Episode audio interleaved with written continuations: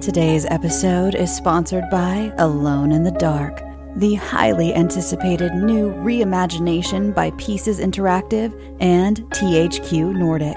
Play as Edward Carnby or Emily Hartwood to explore your environments, fight monsters, solve puzzles, and uncover the true secret of Derceto Manor. Our favorite heroes are brought to life by Hollywood stars Jodie Comer of Killing Eve and David Harbour of Stranger Things, who lend not only their voices, but their appearance and their formidable acting skills to the brave protagonists.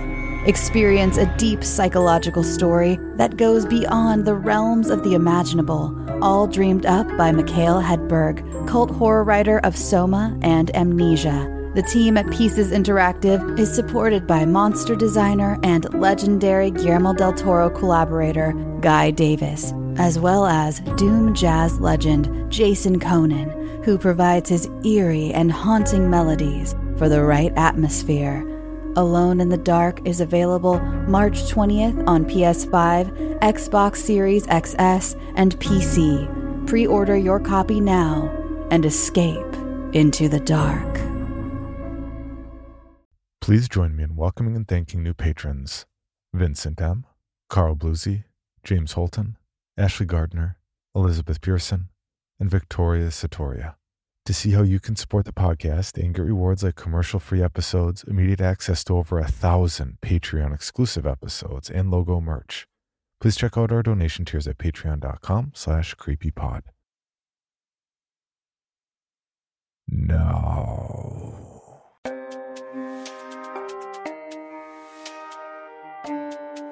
This is Creepy, a podcast dedicated to sharing the most famous, chilling, and disturbing creepypastas and urban legends in the world. Whether these stories truly happened or are simply fabrications is for you to decide. These stories may contain graphic depictions of violence and explicit language. Listener discretion is advised. Creepy presents The Year with No Full Moon. Written by Laugh Man and narrated by Atticus Jackson. It all started the year with no full moon. The first month went unnoticed. It was cloudy and overcast four days in a row. But that was not out of the ordinary for winter time. We bundled up before leaving our homes and sunk our necks into our collars as we quickly passed from work to car to house, never paying much mind to the skies above. More often than not, the days were long and gray with crisp air that stung the lungs if you took too deep a breath. Nothing about those days said something strange was afoot. It was winter. Everything was as it should be. I began to exude some new traits that I didn't pay much attention to until things began to crumble around me. I developed ticks in my shoulders and neck. At first, I thought I had just pinched a nerve, so I kept popping muscle relaxers, hoping it would do the trick. It took me a while to realize the involuntary movements weren't going away. In the second month, a shift in atmosphere had occurred, but you couldn't quite put your finger on what had changed. Noticeably, people were uneasy and cranky. Interactions with others, even those you knew well, turned sour quickly. Rage seeped into daily conversations, resulting in explosions of unwarranted hate. After these vernacular assaults, half hearted apologies were exchanged later in the day. And then days turned to weeks and months. Then, no apologies at all. It became expected to have someone flip out on you at the drop of a hat, in turn, making you come undone on the next. A general chill filled the air. Something was just off. I became more aggressive and confrontational. I was never like that. I was a shy kid with debilitating social anxiety that extended into adulthood. If invited to a party, I would people watch from a distant corner and slip out quietly with no goodbyes. On the daily, I liked to exist in the background with my head down and little to no impact on others. But suddenly, I began to lose my cool on anyone crossing my path. I could feel the anger form in my gut and crawl into my torso, where once it would seize as crippling apprehension. But now words of hate and belittlement were vomited compulsively. When I was done purging these horrible thoughts to whoever was on the receiving end, I would snap back into reality and feel disgusted by my actions. I used to apologize profusely, my shoulders and neck twitching uncontrollably as I stuttered over my words. Now my hands simply rise to wipe away the chunks of hate that may be lingering on the corners of my mouth, and I moved on with the rest of my day. We all felt something different but no one turned their gaze to the skies for answers. Or so we thought. NASA noticed. Astronomers noticed. Blown away by this strange phenomenon of what appeared to be a missing moon two months in a row, scientists found themselves asking why, but never pondered what was next or if it would continue. As rumors began to spread and more eyes turned to the sky for answers, what little moon we had left turned into a silver slice only occasionally visible, or sometimes not at all. By the time they moved past the initial excitement of something so historic happening and thought about the potential consequences, it was too late. What could they have done to bring back a full moon anyway? Pull back the curtain blocking its beams. Dread spread like wildfire amongst the scientific community, but their lips remained sealed. They didn't officially tell us anything. Maybe they were sworn to secrecy or didn't want to stoke conspiracies. Maybe they didn't know what would happen next. Almost every major news story in history has been leaked to the press, Keepers of secrets can't help the impulse to give out just enough information for the media to run with or to cling to. But there was nothing. Not a peep. They holed up in their facilities, gated their entrances, and faded into the background without ever uttering a word of warning to the public.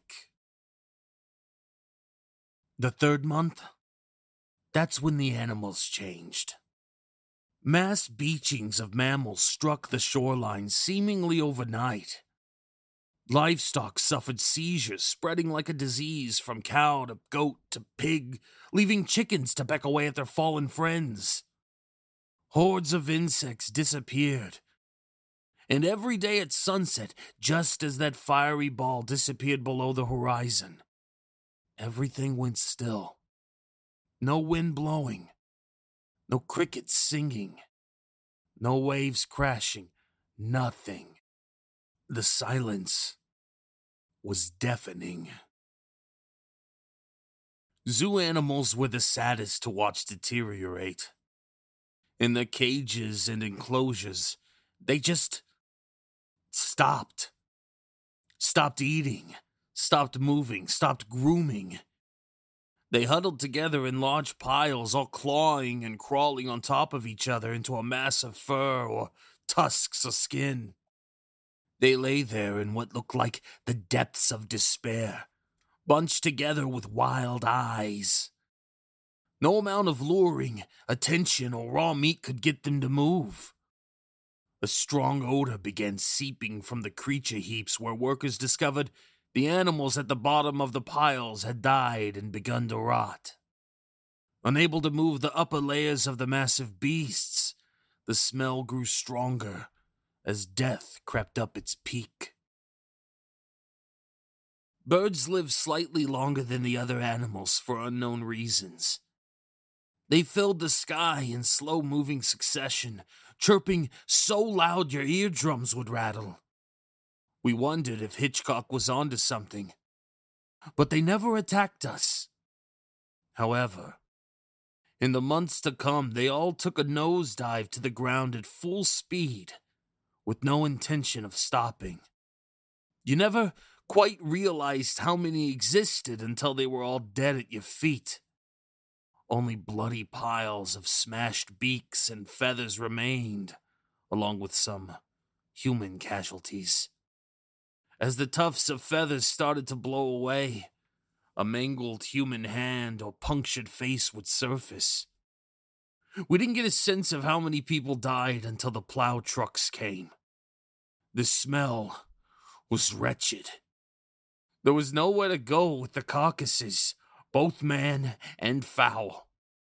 So the trucks scraped the ground, forming massive mountains of decaying bodies. Rumors spread that domesticated dogs broke free and were wandering the wilds in packs.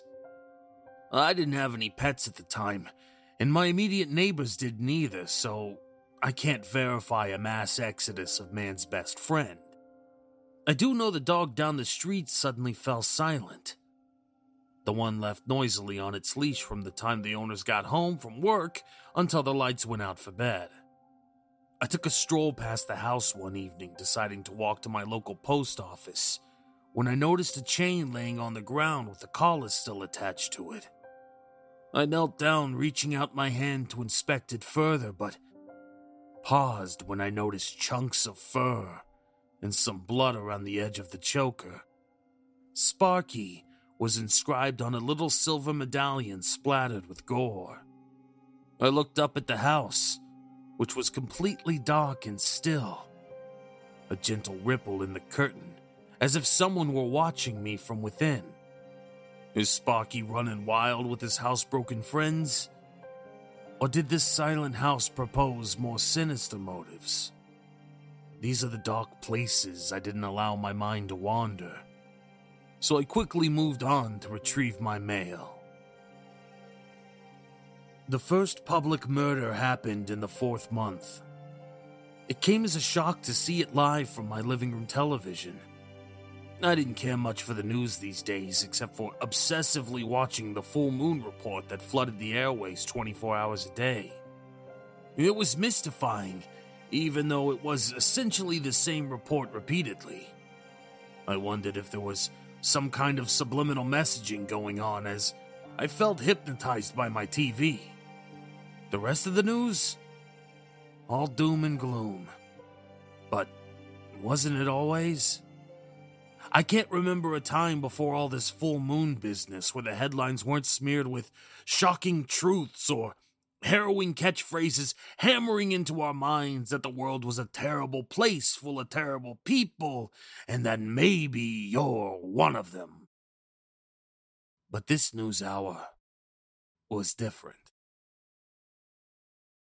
An immensely pregnant meteorologist announced on air with seemingly no remorse that her unborn baby was, in fact, that of her very married coworker, a leading news anchor and family man extraordinaire, right in the middle of her highs and the lows speech. Her words fizzled out, and she stared off camera her head tilted ever so slightly, causing the studio lights to twinkle in her eyes. You could see the thoughts calculating in her head by the way her forehead pulsed in response. She instantly looked insane. And then she said it. She just blurted it out. Anchorman Joseph Tallender is the father of this baby. We've been sleeping together for two years. His wife doesn't know I'm pregnant. There was a long pause.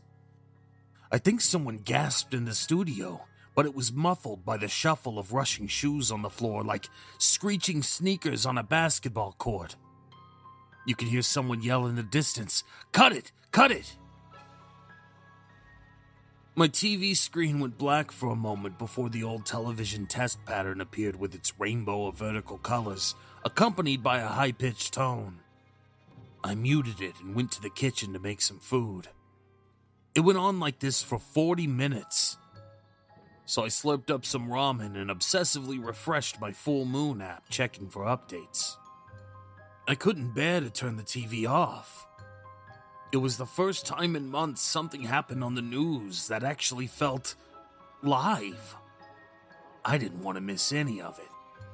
Suddenly, the test pattern went away and a commercial came on about halfway through its run advertising the local surplus store. They were having a full moon sale. I should get in there. When the news finally came back on, Mr. Tallender and his supposed mistress were nowhere to be found. The two faces that appeared in front of the camera were glossed over, bearing robotic smiles, trying to elude nothing had happened for all the viewers just joining the program. They proceeded with the week's headlines. Some menacing doctor did this, an abandoned child did that. Still no full moon in sight. The same stories I was listening to prior to this real time soap opera. Disappointed, I slouched back in my chair when suddenly a voice erupted from the background of the newsroom floor, and the anchors froze. Their eyes shifted off screen, brows furrowed. A look of panic spread across their faces when they realized whom the voice was coming from. Why they didn't cut from air this time, I don't know. Maybe the suits were seeing a jump in ratings for once. Where is she? was screamed. The voice closer to the camera. Then the extended arm of a woman appeared, her voice angrily instructing everyone to stay still. Barely in the frame, a piece of metal reflected in her hand a gun. Don't move. She commanded firmly as the anchors to her left began to squirm in their seats. Where is she? She demanded again, stepping into full view of the camera. It's Tallender's wife. That is very clear now. I began to shift to the edge of my couch, eyes wide in disbelief that this was actually happening. I couldn't look away. I didn't want to look away. Somewhere off camera, you could hear Tallender emerging from the back of the studio, instructing his wife to calm down. The last thing you want to tell a disgruntled woman, especially one with a gun in her hand. Mr. Tallender entered the screen to the right. His wife took a step forward and cocked the gun, and his hands quickly went up as he realized the severity of the situation. Beads of sweat immediately lined his forehead. His face went pale. He didn't know she had a gun. Words started pouring from his mouth as he fumbled through his thoughts, declaring that it was not true and that the very pregnant meteorologist was confused. His wife took another step forward, and he stopped talking and winced, looking at the floor, hoping that averting his eyes would stop the bullets from flying. Then, a silhouette appeared in the background.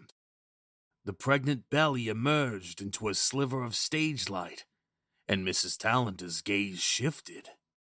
The woman emerged from the depths of the studio somewhere past the husband, her face unmoving like a doll, her hands on her belly.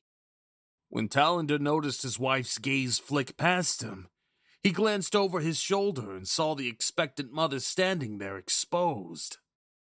He released a loud squawk, shouting, No! Turning to protect her right as his wife shot three times. I jumped in my seat at the sound of the blasts. My heart rate rose from the excitement of it all, followed by a pleasing sensation warming my entire body as I watched this unfold. The lack of full moon had definitely changed something in me. And this live moment of death just proved it. I felt gross. But I also felt satisfied. Mr. Tallender went down hard. a thud on the floor that sounded like someone dumping a body from a second story window. A short skid of skin against polished concrete erupted as he came to a halt and lay there lifelessly, blood beginning to pool on the floor around him. The wife aimed again at the unmoved pregnant woman and shot again, causing her to hit the ground with the force of two. Someone shrieked in the background of the station. Mrs. Tallender stared at her husband's lifeless figure for a moment.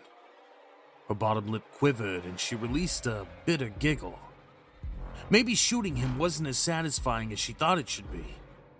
At this moment, anything is possible in that brain of hers. She looked around the room at everyone staring at her. A single tear fell from her eye as she blinked herself back to reality. Some staff members covered their faces and only peeked through the cracks of their fingers. All were scared she would open fire on them and were ducking behind chairs and shelves. She scoffed, put the gun in her coat pocket, and walked out. The pregnant woman survived. She had been shot in the shoulder. The baby survived too, as she gave birth to it right there on the floor of the newsroom. The trauma from the shot and drama from her words caused her to go into labor when she regained consciousness. Well, that may have been the first live birth on primetime television. What's that old saying? With uh, death brings new life? I'm not sure this is what they had in mind. Oh, the baby wasn't Tallender's, by the way. He was right. She was confused. Seemingly another side effect of the times. Months 5 and 6 brought more death, chaos, and mystery. Apparently, the incident at our local news station wasn't the only murder people witnessed that day. It was just the beginning for nationwide homicides, riots, looting, the works. Law and order was still lingering, but barely. At this point, it seemed anything was possible short of zombies. If you were out after dark, you'd often see people staring up at the sky. Dark figures staring at the ends of their driveways, in fields, on sidewalks, in the middle of the street. It was so eerie. It was like they were hypnotized, waiting for forever. They stood there searching for a reason, meaning, and answers anything to make sense of the deteriorating world around them. I almost hit a guy one night when I got out of work late. My street isn't well lit. Small town, few lampposts, that kind of thing. And there was no natural moonlight to offer even a shred of illumination of what was ahead of me. I tried never to be out after dark because of the obvious. It's creepy as hell out there. I approached my little town, my headlights dimly casting a yellow beam when I had to slam on my brakes to stop from hitting a man. Wearing all black, he was standing in the middle of the street staring up like many others I had passed on my way home. My tires skidded across the pavement, and I came to a stop about eight feet away from him. I screamed obscenities through the windshield, but he didn't move. I cracked my window just enough to be heard and shouted, Hey, asshole! Angrily beating on my steering wheel. No acknowledgement. He didn't even flinch. I'm not sure he knew I was there. Fuck this, I said to myself and laid my hand on my horn.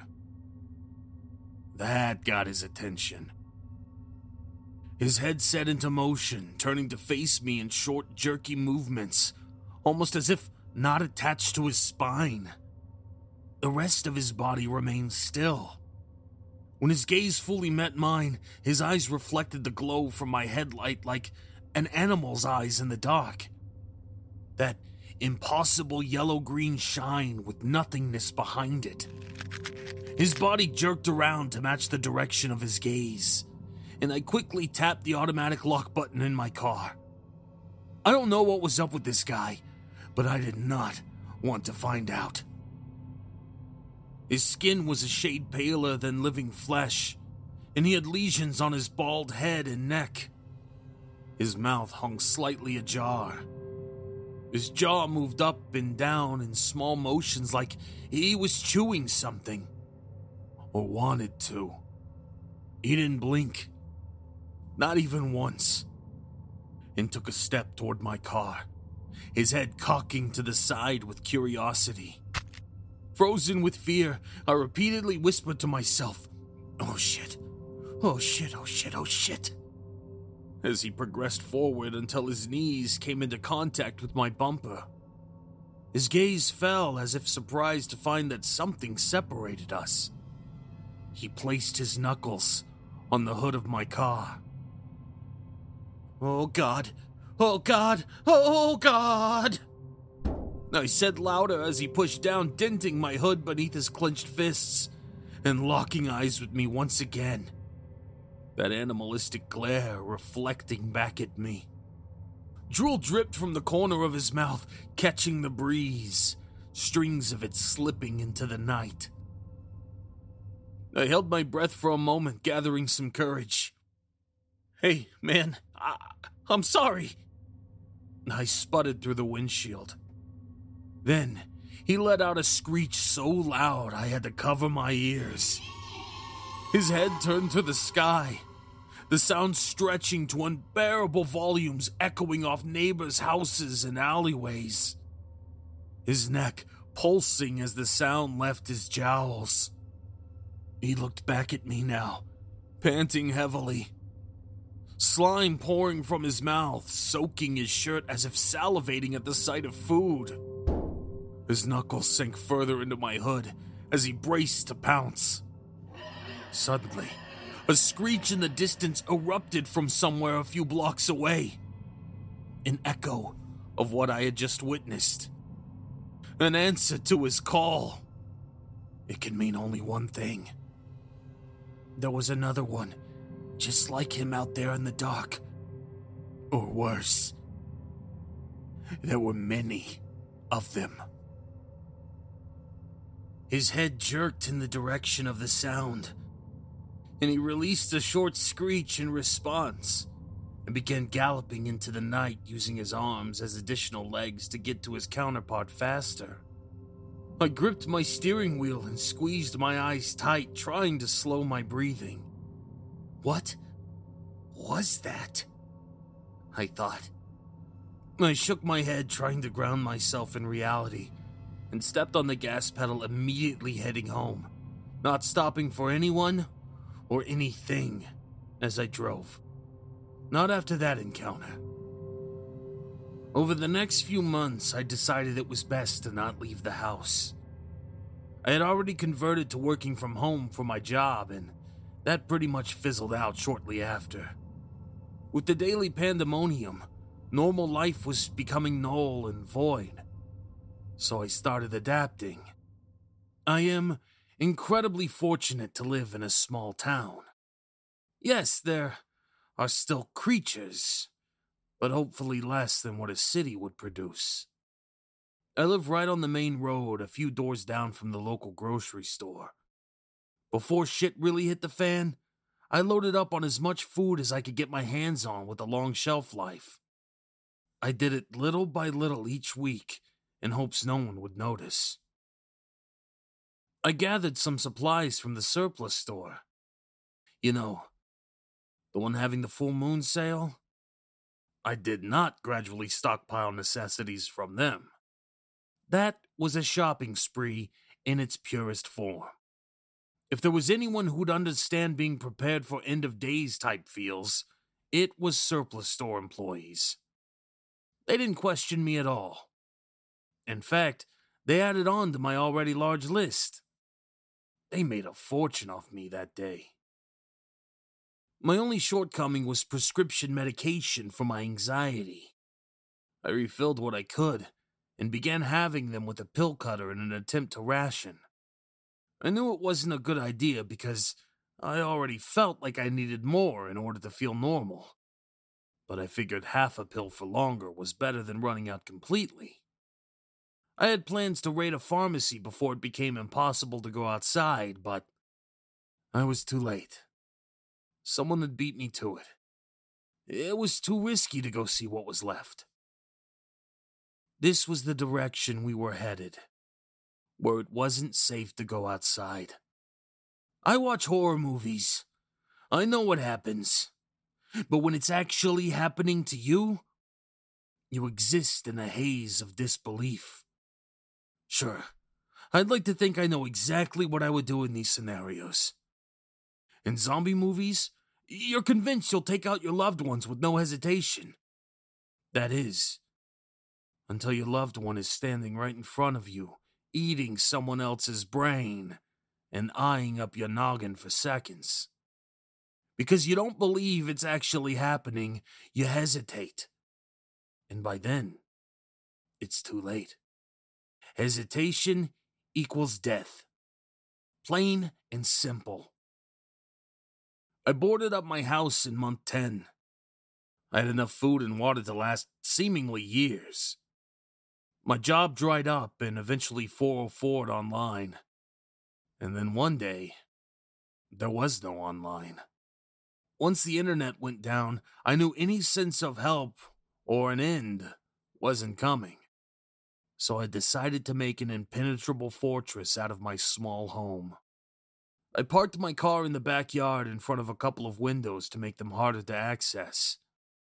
I covered it with a drop cloth and threw a bunch of junk on top, including some shrubs and trash to disguise the vehicle as best I could. Luckily, inside I only had two doors to anchor that both opened inward, and I added multiple steel barrel bolt locks and floor stoppers to each. I plastered my windows with newspapers and boarded them up. Because my house is so old, I don't really have a basement, with the exception of a root cellar that can only be accessed by a door in my kitchen. It was the perfect place to store my supplies. And it was filled, floor to ceiling. In the attic, I made a small lookout area using a turbine in my ceiling. It pops open like a hatch. It's secured closed with the latch and padlock that I installed, and they shove a wood block in between the blades to stop them from turning before opening the hatch, in order to avoid losing a finger. The opening is just big enough for my body to fit through with my arms over my head. And it's my only way out if there's a fire or threat. Dangerous? Yes. But the alternative is being out there with murderers, creatures, and who knows what else. I'll take my chances with the hatch. And if I become trapped and die by fire, well, maybe that's better than dying at the hands of the freaks outside, nor becoming one of them. During this home makeover, I've had some time to think. And it occurred to me that I'm not only doing all of this to keep others out, but also to keep me in. I was currently medicated, though my supply was low. I didn't want to find out what I was capable of once my meds ran out.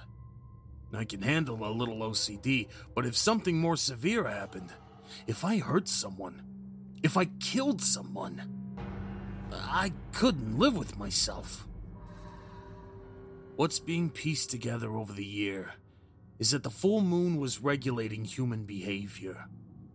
Much like the ebb and flow of the tides, it was controlling the ebb and flow of human emotions, too. Once a month, the moon would dawn its beautiful, dimpled glory in full, illuminating the skies and drowning the stars. What we didn't know was that that big silvery ball was keeping our bad impulses at bay. Ever hear someone in retail say all the crazies were out shopping during the full moon? Well, they weren't wrong. The monthly release was enough to regulate emotions in small doses. Without it, all of those people reached their peak and never came back down, succumbing to their impulses. Another year has gone by, and Christmas time was approaching. Or at least what I had presumed had to be close to it. I lost track of the date long ago. There was fresh snow on my roof that sprinkled into my attic during an excursion to the hatch one day. I like to pop out a few times a week to survey my surroundings and determine the state of my neighborhood. Moreover, just to get some fresh air. It gets a little stale in here sometimes. I lost communication with my next door neighbor about a week ago. We posted monthly signs to each other in obscure locations that could only be seen from his attic window to my hatch, so to not draw attention from unwanted eyes. Last week, his sign didn't change. And this week, the puffs of smoke from his chimney went from a steady roar to a fizzling line to nothing. It was too cold to not have a fire going that many days in a row. Something must have happened. They were a younger couple with a small child. I hoped they were okay, but I didn't feel safe enough to find out. I prepared myself a holiday meal, which consisted of some jerky with a powdered gravy packet I had from a few years ago.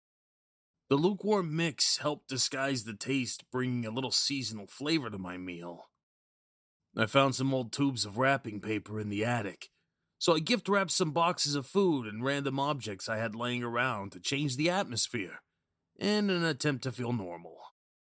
I even found a Santa hat and one of those stupid ugly Christmas sweaters from an office party a few years ago. Back when attendance was mandatory. I popped the batteries out of a flashlight and into a cassette player I found in a box of my parents' old effects. I also found an original Peanuts soundtrack. My dad was a huge fan of the show in his youth.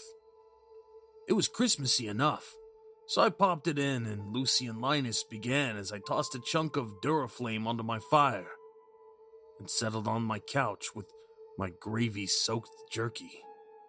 I looked around the room and thought what a sight this must be. My windows completely blocking all life from outside. Food boxes wrapped in decorative paper.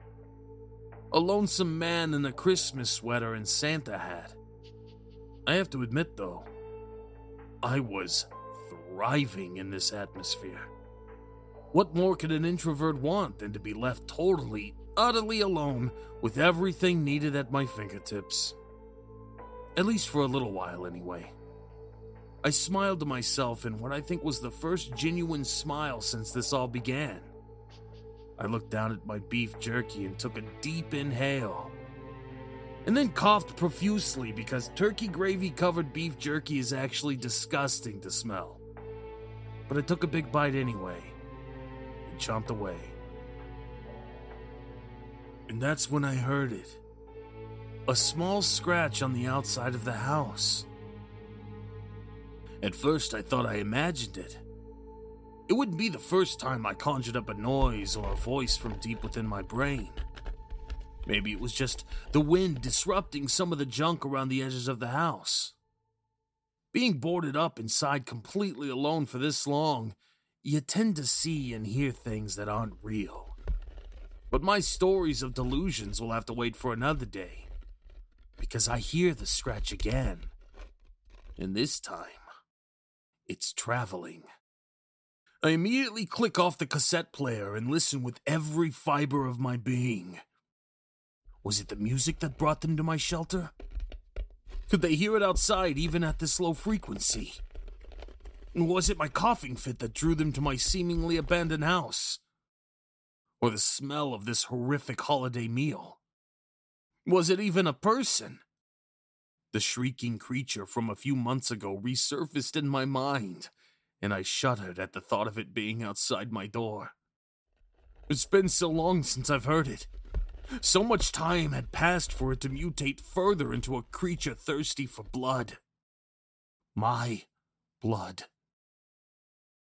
I kill all the flashlights quickly and sit completely still in my chair. The small fire I had going popped and cracked, and the dancing flames made everything in the room appear to move. Sweat began to form on my forehead, even though the fire was merely keeping the cold at bay. I heard the scratch continue along the outside wall in front of me. It sounded like a single fingernail scraping slowly along the siding. Across the backside of the brick fireplace, there was a gap of silence. but it picked back up waist level on the wall past the chimney and headed toward the front of my house. Right up to my front door. I stood quickly, grabbing my water bottle, dumped it in the fireplace, extinguishing the flames immediately, then stood with my back pressed against the mantel, listening into the darkness, stretching my eardrums to their max. The scratch continued slowly, painfully slow, until it stopped at my front door, where I'm met with silence an empty void I've never experienced. A black hole on the other side of the entrance. Fear heightened by anticipation. What's gonna happen next? What is out there? As my eyes adjust to the darkness, I quickly scan the room looking for the closest weapon an axe leaning against the wall by the front door. A wave of distress swept over me. I swallowed hard and squeezed my eyes shut in disbelief that I was this careless, that I was so unprepared. I allowed myself to feel normal, dropping my guard. There isn't anything normal about the state of my life right now. I'm holed up inside my house in the middle of an apocalypse, where people are murdering each other creatures exist, and the whole planet has gone to shit. And here I am, frozen with fear in my living room, dressed like a total asshole, pretending it's fucking Christmas time. What a fucking idiot. Bam! A deafening strike hits the door. I snap out of my woes as my entire body jumps at the sound. Was it a fist? Was it a kick? Silence has fallen again, and I strain to listen for something, anything, telling me what it is in the void behind that door. What does it want? An eternity goes by, but I can't tell how long it's been because my heart is in my throat, waiting for another bang on the door. Waiting for it to break and whatever is on the other side to finally catch me. I have to do something. I can't just stand here and wait to die. I'm no hero, but I will fight for my life. I think. I take a deep breath and slowly exhale and look over to the axe. I clench my fists and gather all the courage I can muster. I listen a little longer searching the silence for signs of life. Then take a step forward. The scratching immediately begins again. This time, in one place on my door. I take another gentle step forward, and the scratching increases, moving up and down, faster and faster, harder and harder, as if it's trying to gouge through. I freeze as the scratching continues, my breathing following its momentum. And then I panic and make a run for it, dashing for the axe. But I trip and fall flat on my face over one of those damn presents I wrapped, slamming into the floor. A huge clatter of sound accompanying me. I freeze in pain, but mostly in fear and listen. Nothing. The scratching stopped. Is it listening to me? Is it waiting for my next move? I lift my head and look at the door. The axe almost within reach. I rise to my knees, assessing my injuries to find nothing severe. So I crawl very quietly very slowly over to the door when BAM! A loud strike hits again. I leap from my knees to the axe, grabbing it, pulling it to my chest as I slam my back against the wall next to the door. I clutch the axe tighter, swearing to never let go. I am met with silence again. Silence that can only mean it's listening to me. I slowly sink to the floor. My breathing is trembling. I try to calm down, but I'm so close to it. Too close to the thing on the other side. The thing that is listening for me just as much as I am listening for it. I hold my breath, squeeze my eyes tight, and wait as more time passes excruciatingly slow. The single scratch begins again, this time moving toward me. I slowly turn my head in the direction of the sound as if it were in here with me straining my eyesight in the dark of my house to see if somehow it's been in here all along, and it's headed straight for me. How did it know my position so accurately if it wasn't already in here? Slowly, the sound travels from the front door along the outside wall, and then stops right behind where my body is pressed against the inside wall. I take a sharp breath in and hold it again, trying to fight my trembling hands. My sweaty grip on the axe. The scratch traces, moving upward and around the shape of my body, moves to the center of my back and stops. How does it know? How does it know? It begins to gouge the wall again, growing faster and louder and I stand there shaking my head, squeezing my eyes shut, wishing it away.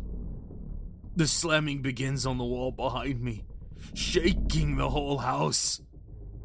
Plaster pieces from the ceiling fall on me as I stand there flinching with every strike of the outside wall. It's going to get in.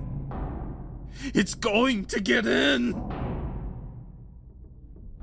I drop the axe and cover my ears frantically shaking my head, trying to deny this is happening.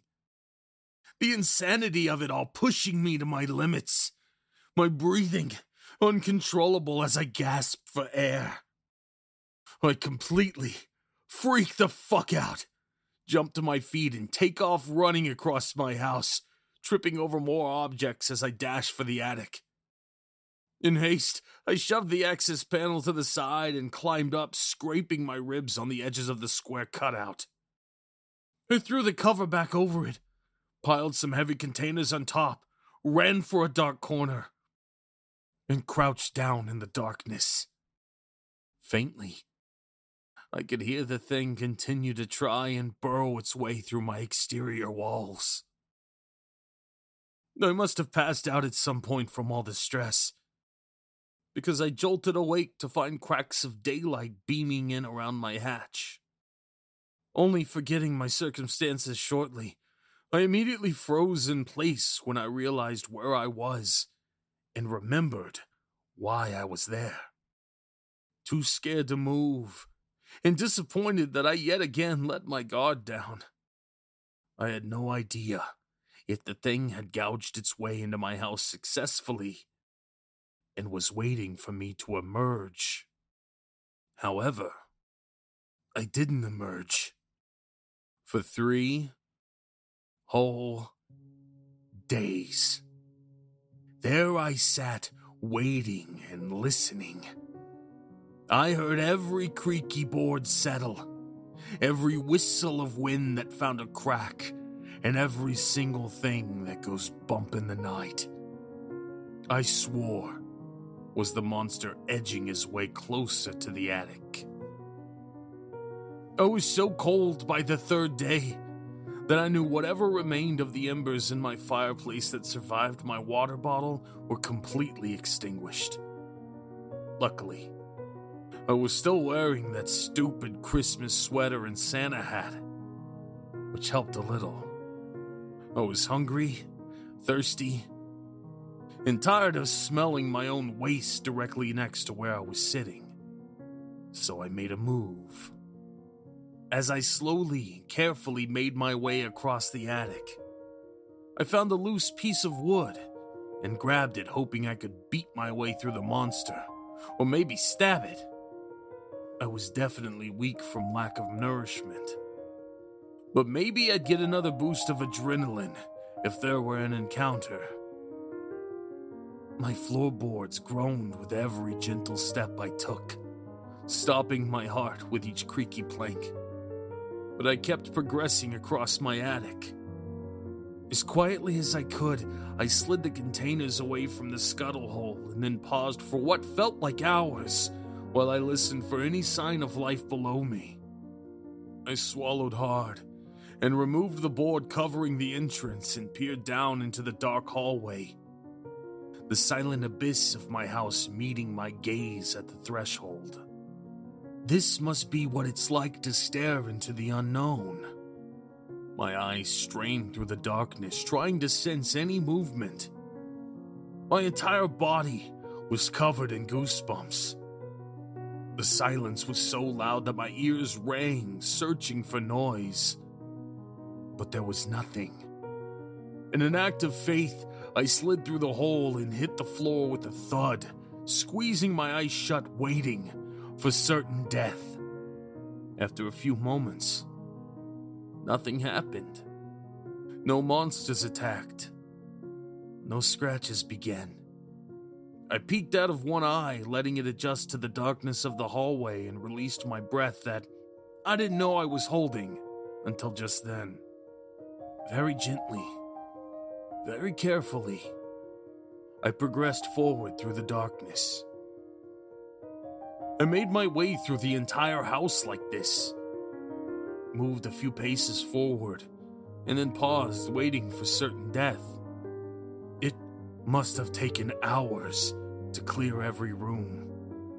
When I finally found a flashlight, I had to talk myself into turning it on. All I could envision were those reflective green eyes unnaturally set in a human's head staring back at me. I fumbled around the living room, found some food, and ate like never before, gulping water in between bites. Once I had my fill, I lit a small fire, sat on the couch, and stared at the flames. I looked over at the wall where my night of terror began. A large crack went from floor to ceiling and webbed out in all directions. Pieces of the dry wall and debris covered the floor. But there was no hole. It didn't get in. With that realization, I fell into a deep sleep on the couch, only stirring for sustenance and to stoke the fire every few days. After a few months of slowly regaining the feeling of safety and the hint of confidence, I finally poked my head out of the hatch to look around. Spring was in the early morning air. The temperature was above freezing. Drops of dew glistened and dripped in the morning sunlight on my rooftop. For the first time in months, I took a long, deep, fresh breath in and held the crisp air, embracing the stinging in my lungs. I exhaled slowly a stack of white steam leaving my lips.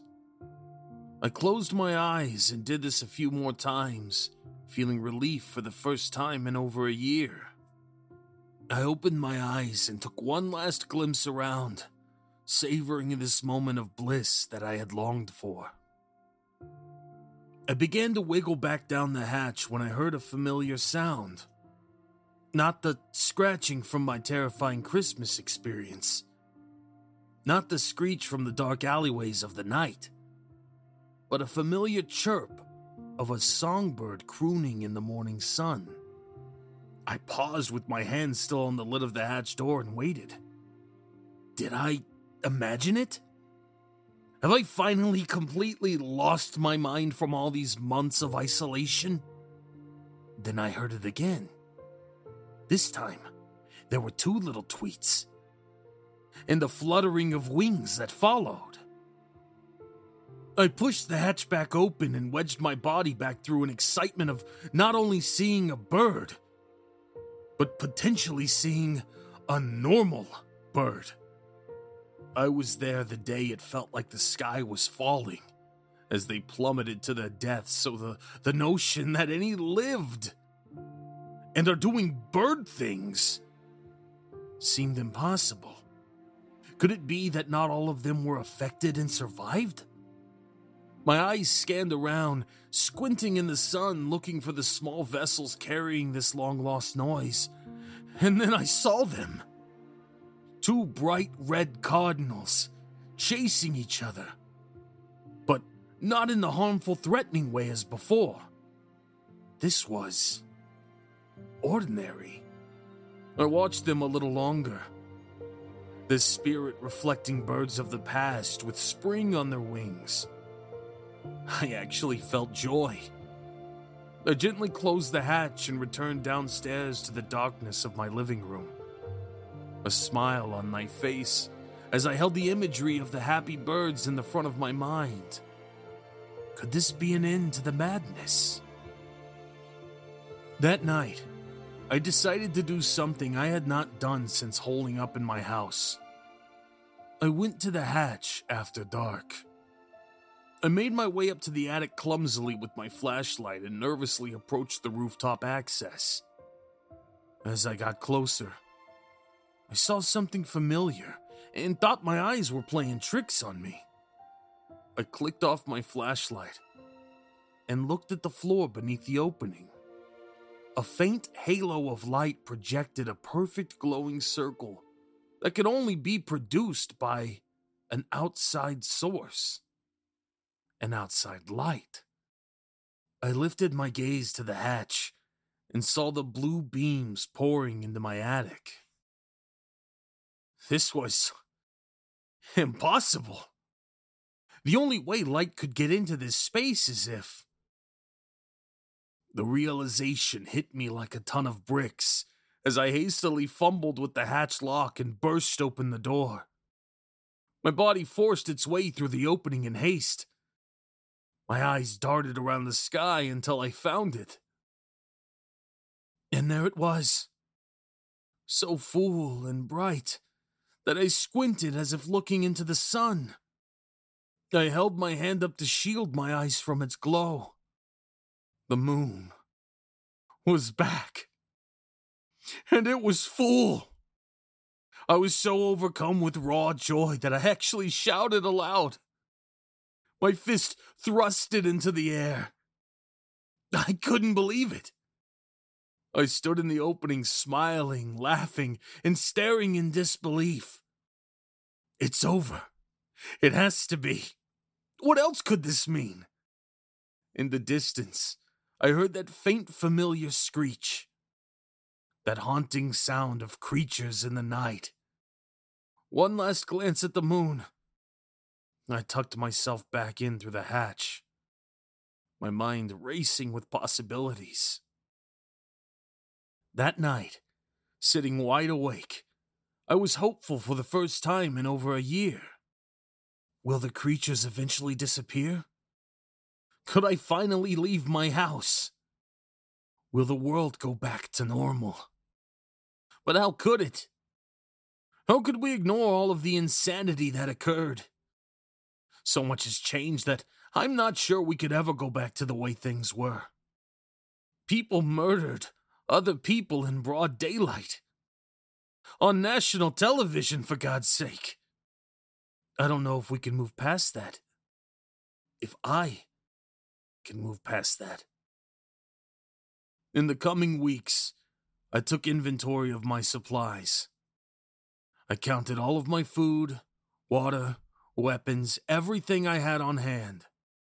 Spring was upon us. The weather was going to be nicer soon, warmer, and I could potentially go outside. I could potentially find more supplies or maybe even people like me. Talking to another human sounded both terrifying and exhilarating. Even introverts get the urge to speak sometimes, even if it's just to an animal. As it continued to get warmer outside, I made my plan to leave. I packed a few days' worth of food and water in a backpack, strapped a machete to my belt, and used the axe to pry the boards from my window. I was perfectly aware that something could make its home here while I was away on my mission, but I had to know I wasn't alone. I was prepared to accept the consequences of leaving my nest. I crawled out the window onto the hood of my covered car, squinting as my eyes adjusted to the daylight, my pale skin reflecting the light.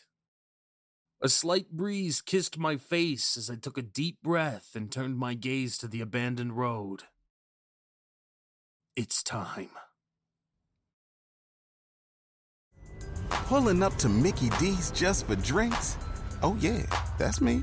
Nothing extra, just perfection and a straw. Coming in hot for the coldest cups on the block. Because there are drinks, then there are drinks from McDonald's. Mix things up with any size lemonade or sweet tea for $1.49. Perfect with our classic fries. Price and participation may vary, cannot be combined with any other offer. Ba da ba ba ba. Creepy presents The Year with No Full Moon. Written by Laugh Man and narrated by Atticus Jackson. For your bonus episode, Creepy presents The Chip Man. Written by Lamont A. Turner. Morris took the padlock off the roll up door and typed his password into the computer on his desk in the receiving area of the warehouse. The Wiggins Brothers logo flashed briefly on the monitor before the screen returned to black. Morris cursed under his breath and bent down to push the reset button on the hard drive under the desk. Noticing the green power light wasn't lit, he unplugged the computer and tried a different outlet. Nothing happened. He crammed a stick of gum in his mouth and chewed furiously while glaring at the uncooperative machine. He wasn't in the mood to deal with Tom, his perpetually caustic manager, so early in the day. But he wasn't about to get chewed out for calling tech support without first getting Tom's approval. He checked the cables one last time and then resigned himself to his fate. He just lifted the phone to page Tom when the buzzer sounded alerting him to the arrival of his first vendor of the day. He looked at his watch. It was only one minute past five.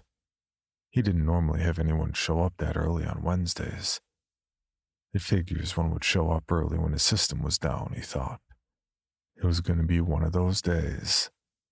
He pulled on the chain that raised the door, revealing a haggard looking gray haired man in a black polo shirt.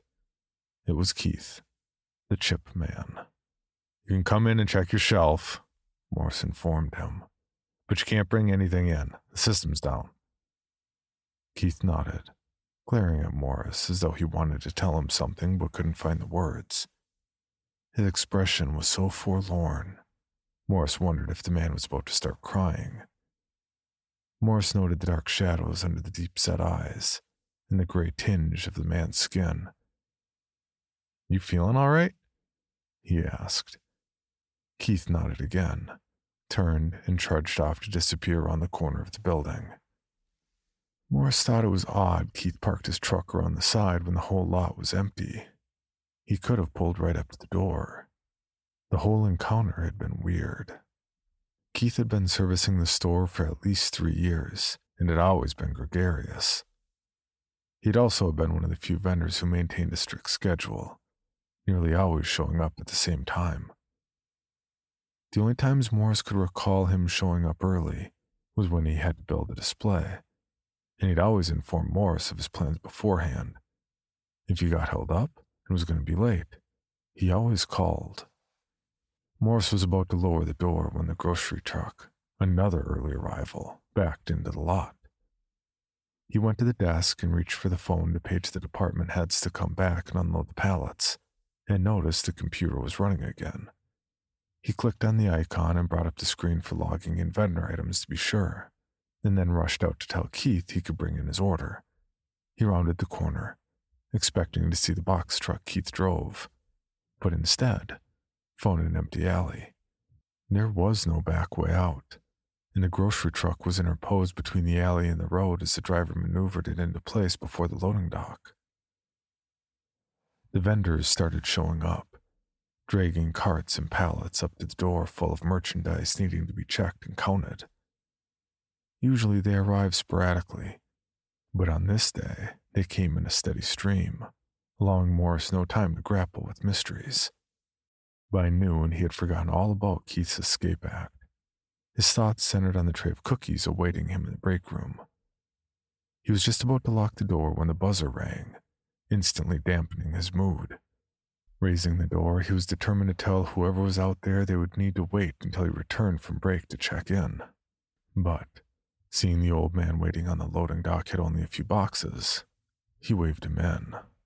Let's make this quick, Morris said as the old man handed him the invoice and bent to open the first box.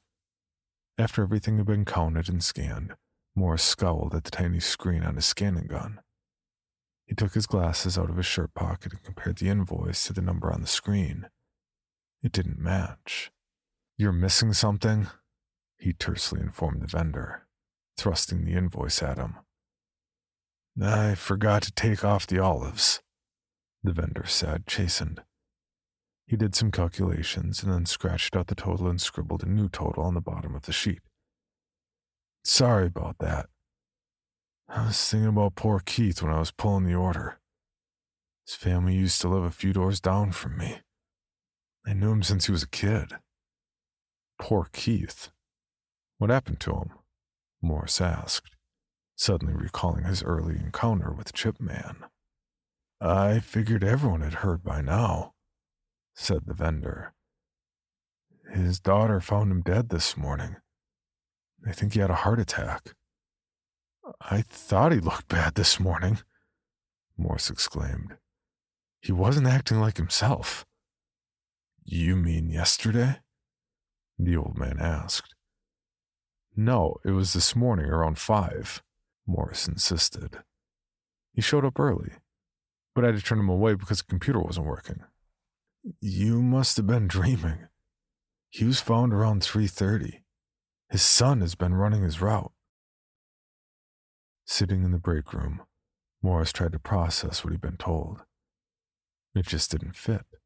It would make sense that Keith's son would act strangely, having to rush out to run an unfamiliar route just after learning his father had died. But that wasn't Keith's son at the door this morning. No matter how distracted he'd been, Morris couldn't have mistaken someone else for the man he'd seen twice a week for the past three years. The most likely explanation was the old man had been misinformed. It wouldn't have been the first time some bit of gossip and bore little relation to reality after being filtered through a chain of vendors. It was possible that Chip Man wasn't dead after all and would show up to make his regular delivery on Friday. Employees were required to park out by the street, leaving the spots closest to the store for the customers, and Morris always dreaded the trek to his car. His legs ached after being on his feet all day, and the humidity of Louisiana summers often left him drenched in sweat by the time he reached his Buick. This day, however, there was a chill in the air. Morris zipped up his windbreaker and stared at the pall of gray clouds overhead, cursing himself for leaving his umbrella in the car. The first droplets splattered on the pavement when Morris was about halfway between the store and the Buick.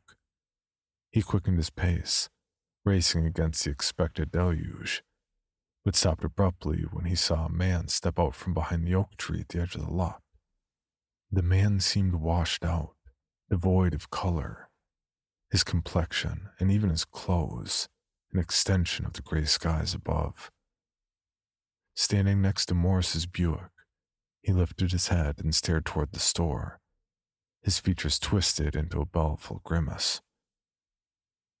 His jaw fell open, but the mournful wail came not from the gaping black hole in the gray visage, but from the wind rushing in to throw dust in Morris's face. Morris wiped at his eyes with his sleeve. As the scene before him came back into focus, he saw the man was gone. For several minutes he stood there, heedless of the rain that pelted him with steadily increasing vehemence.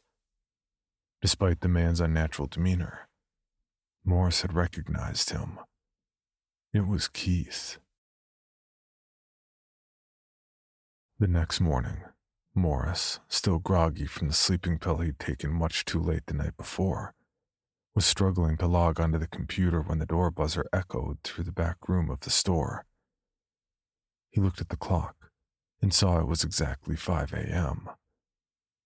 Wishing the store had cameras mounted outside like some of the other stores he'd worked at, he reached for the chain with trembling hands. The door groaned on its track as he pulled it up to peer out into the gloom of an aborted dawn. The sun's rays struggled to penetrate the fog and did little to augment the light seeping from the receiving door. Morris stepped out onto the dock. He thought he saw the mist congeal into the shape of a man before breaking apart as it drifted in to greet him, but failed to find anything tangible. The rest of the day, Morris alternated between discounting the notion he was being haunted and trying to figure out why he would be. While he'd always liked Keith, he'd never spoken to him outside of work, other than what he gleaned from the snippets of conversation they had shared between the time Keith's product was counted and his final invoice was printed. Morris knew little of the man's life. He knew Keith was divorced, with a son and a daughter who had both once worked at the store. He vaguely remembered the girl had quit after some bad business involving Tom, and that Keith had been pretty incensed about it. But even then, he didn't know the details. He didn't know where Keith had lived, what shows he had watched on TV, or who he'd voted for in the last election. Why him? What would tie a soul to someone who was little more than an acquaintance? Morris felt silly calling in late to work the following morning but he just couldn't bring himself to be there when the buzzer rang at five. As he pulled up to the store at six, dreading the confrontation with Tom, who would likely be apoplectic over having to man Morris's post for the past hour, Morris was startled by the sound of sirens. From his parking spot by the oak, he watched an ambulance and two police cars rush by to join a fire truck already parked by the side of the store. Rushing to the back of the store, he pushed through the crowd of pale faced workers to see a trailer protruding through the back wall. A police officer kept everyone from getting too close to the men trying to drag a stretcher over the rubble, while others prodded at something beneath the trailer with gloved hands. What the hell happened? He asked to no one in particular. It was a new driver, said Debbie, the bakery manager. He said he swerved to miss a box truck coming out of the fog and crashed right through the wall. Good God! Morris exclaimed. Was anyone hurt? The woman turned away and wiped a tear off her cheek with her apron. That's Tom under there, she said, nodding at the wreckage. There wasn't any other truck. It was just the fog, said another man. Too bad he showed up early before it lifted came crashing through the door at five just as Tom was taking the lock off. As Morris watched, the paramedic crouching by the wheels of the trailer look up at the man beside him and shake his head glumly, he suddenly understood the reason Keith had come back. And he knew he would have no more visits from the chip man. For more information on this podcast, including how to submit your own story for consideration, please visit creepypod.com. You can also follow us at CreepyPod on social media and YouTube. All stories told on this podcast are done so through Creative Commons Share Alike licensing or with written consent from the authors. No portion of this podcast may be rebroadcast or otherwise distributed without the express written consent of the Creepy Podcast production team and the story's author.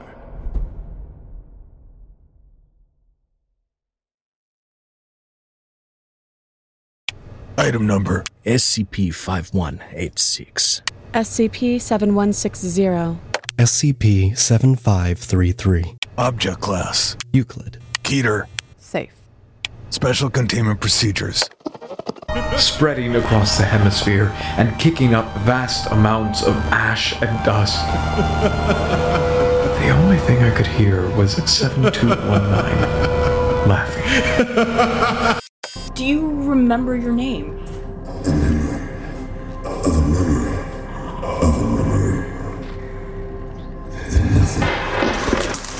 Heartland Counseling.